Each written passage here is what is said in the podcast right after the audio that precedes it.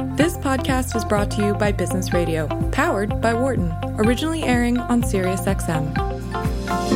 I got the brand of the moment, the brand of the pandemic, the word of mouth king brand, Crocs, everybody's favorite shoe. And with us today, we have Michelle Poole, who's the president of Crocs, and she's here to tell us all the marketing secrets that go on at Crocs. Hello, Michelle, and welcome to our show. Hi there, and thank you for having me today. Why don't you just tell us a little bit about the history of Crocs and how you came in as a role of president? And meantime, everybody in the audience and here can think of their own Crocs story because that's the funny thing about it. People have Crocs stories.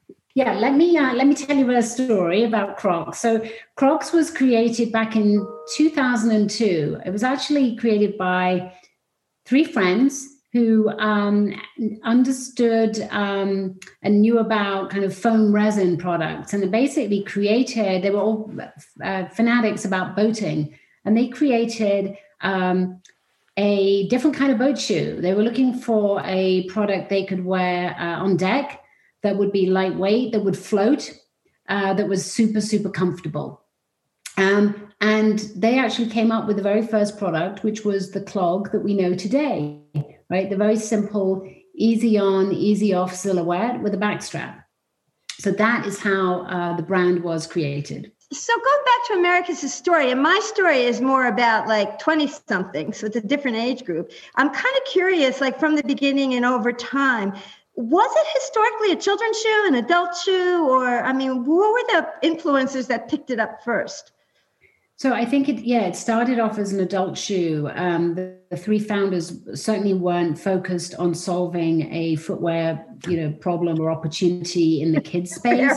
but um, I too am actually someone. I have a, a son whose very first shoes um, were Crocs, and the very first pair of shoes that he could put on himself, and the very first pair of Crocs that were in our household. So um, I too have a similar experience, but um, yeah, there were very there were very many entry points into Crocs. Um, it was adopted by the outdoor community who loved Crocs as an après sort of activity product. Mm-hmm. Um, it was uh, adopted by the the trendy kids who wanted something brand new and, and at the time something that was viewed as outlandish. Um, it was adopted by parents. It was certainly adopted by the healthcare industry and the food and mm-hmm. beverage um, community, oh, sure. um, who spend um, many, many uh, long hours and long days on their feet. Mm-hmm. So there were many entry points into Crocs. You know, and, and Americus's story had something to do with the holes in the shoe. And I remember thinking also, I've seen little kids stick little jewels in those holes. I mean, I think some of the holes are kind of, I, I don't know how much of that was proactive marketing or as Americus started in the beginning, word of mouth, and you just followed the trends. Like, so I know there was a time where people were decorating their Crocs with little jewels. Yes. And who started so, that organic or react. So yeah, I'm glad you asked me that question. This is actually a big part of the secret sauce of Crocs.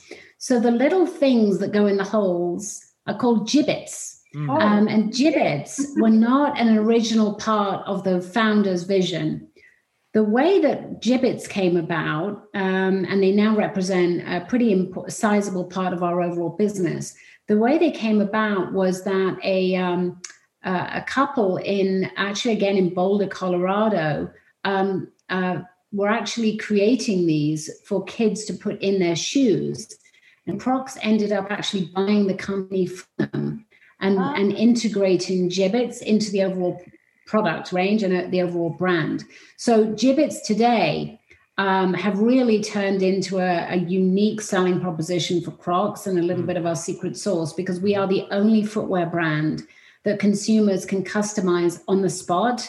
Ah. And it enables them to really express who they are, the, their, uh, their passions, um, their affiliations, mm-hmm. right? They can put their name, they can put um, they can put their favorite emojis, they can put flags, they can put pets. You know, there's no end to um, the ways we can bring kind of consumers' passions to life through charms and uh, it's it's uh, becoming an increasingly important way of engaging consumers and bringing them back to our brand over and over again.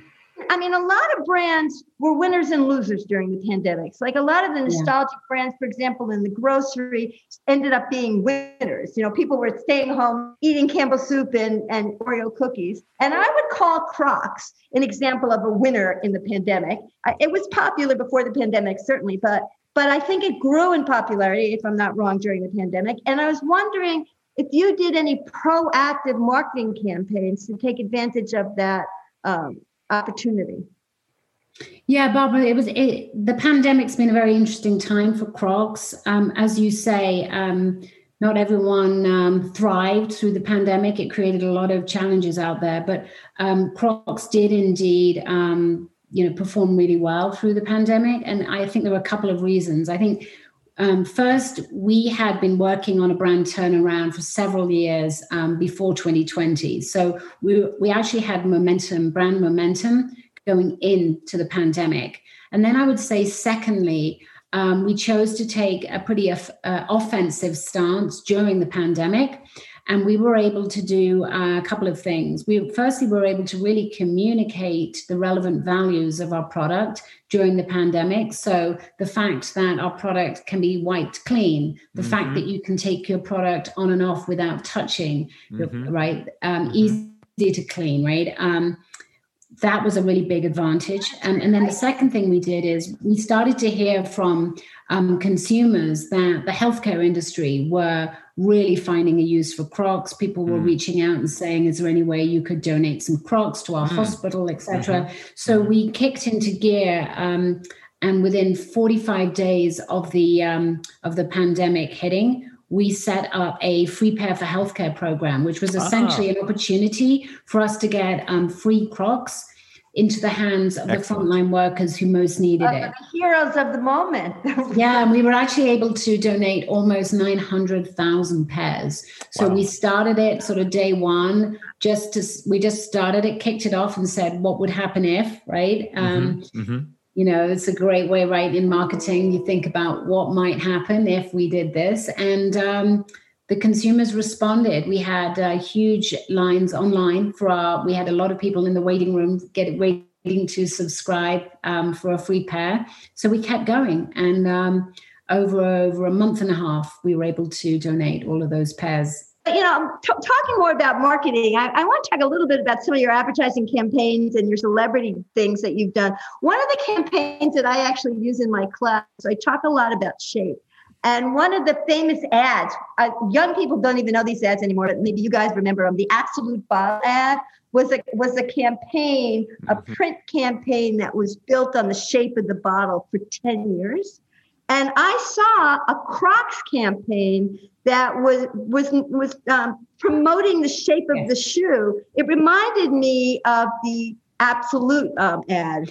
Yeah, so um, so I'd love to yeah I'd love to tell you a little bit about that. So um, when I came into the brand in 2014, one of our highest priorities for the brand was to establish relevance. Mm. It, we did not have an awareness problem, right? Mm-hmm. So let me just kind of talk you through that. So we have unbelievable brand awareness, and we mm-hmm. did back then, right? Mm-hmm. Um, right? You could draw the silhouette of a of a clog and people knew it was Crocs. Mm-hmm. The challenge was we had a relevance problem, which is that more people than not, many, many more people um, than not said, Crocs isn't for me. I know what Crocs is. Mm. Crocs is that ugly clog, and that clog is not for me. Mm. So, Barbara, you're right. Um, back the the uh, the campaign you're talking about was launched back into the end of 2015, where we were actually um, creating uh, advertising campaign creating really beautiful assets around the silhouette of our clog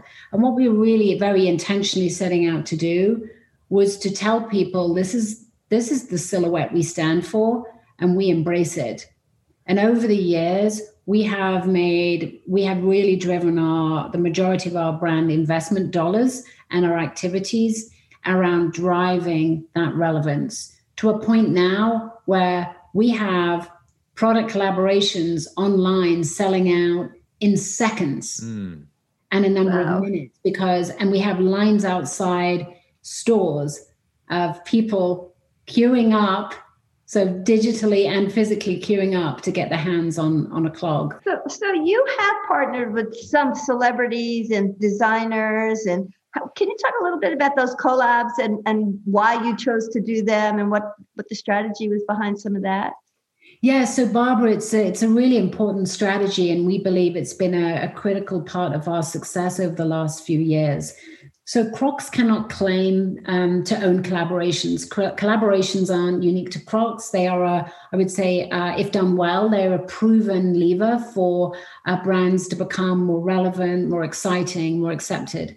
Um, so it was absolutely my intention coming into the brand to to find a way to create some collaborations.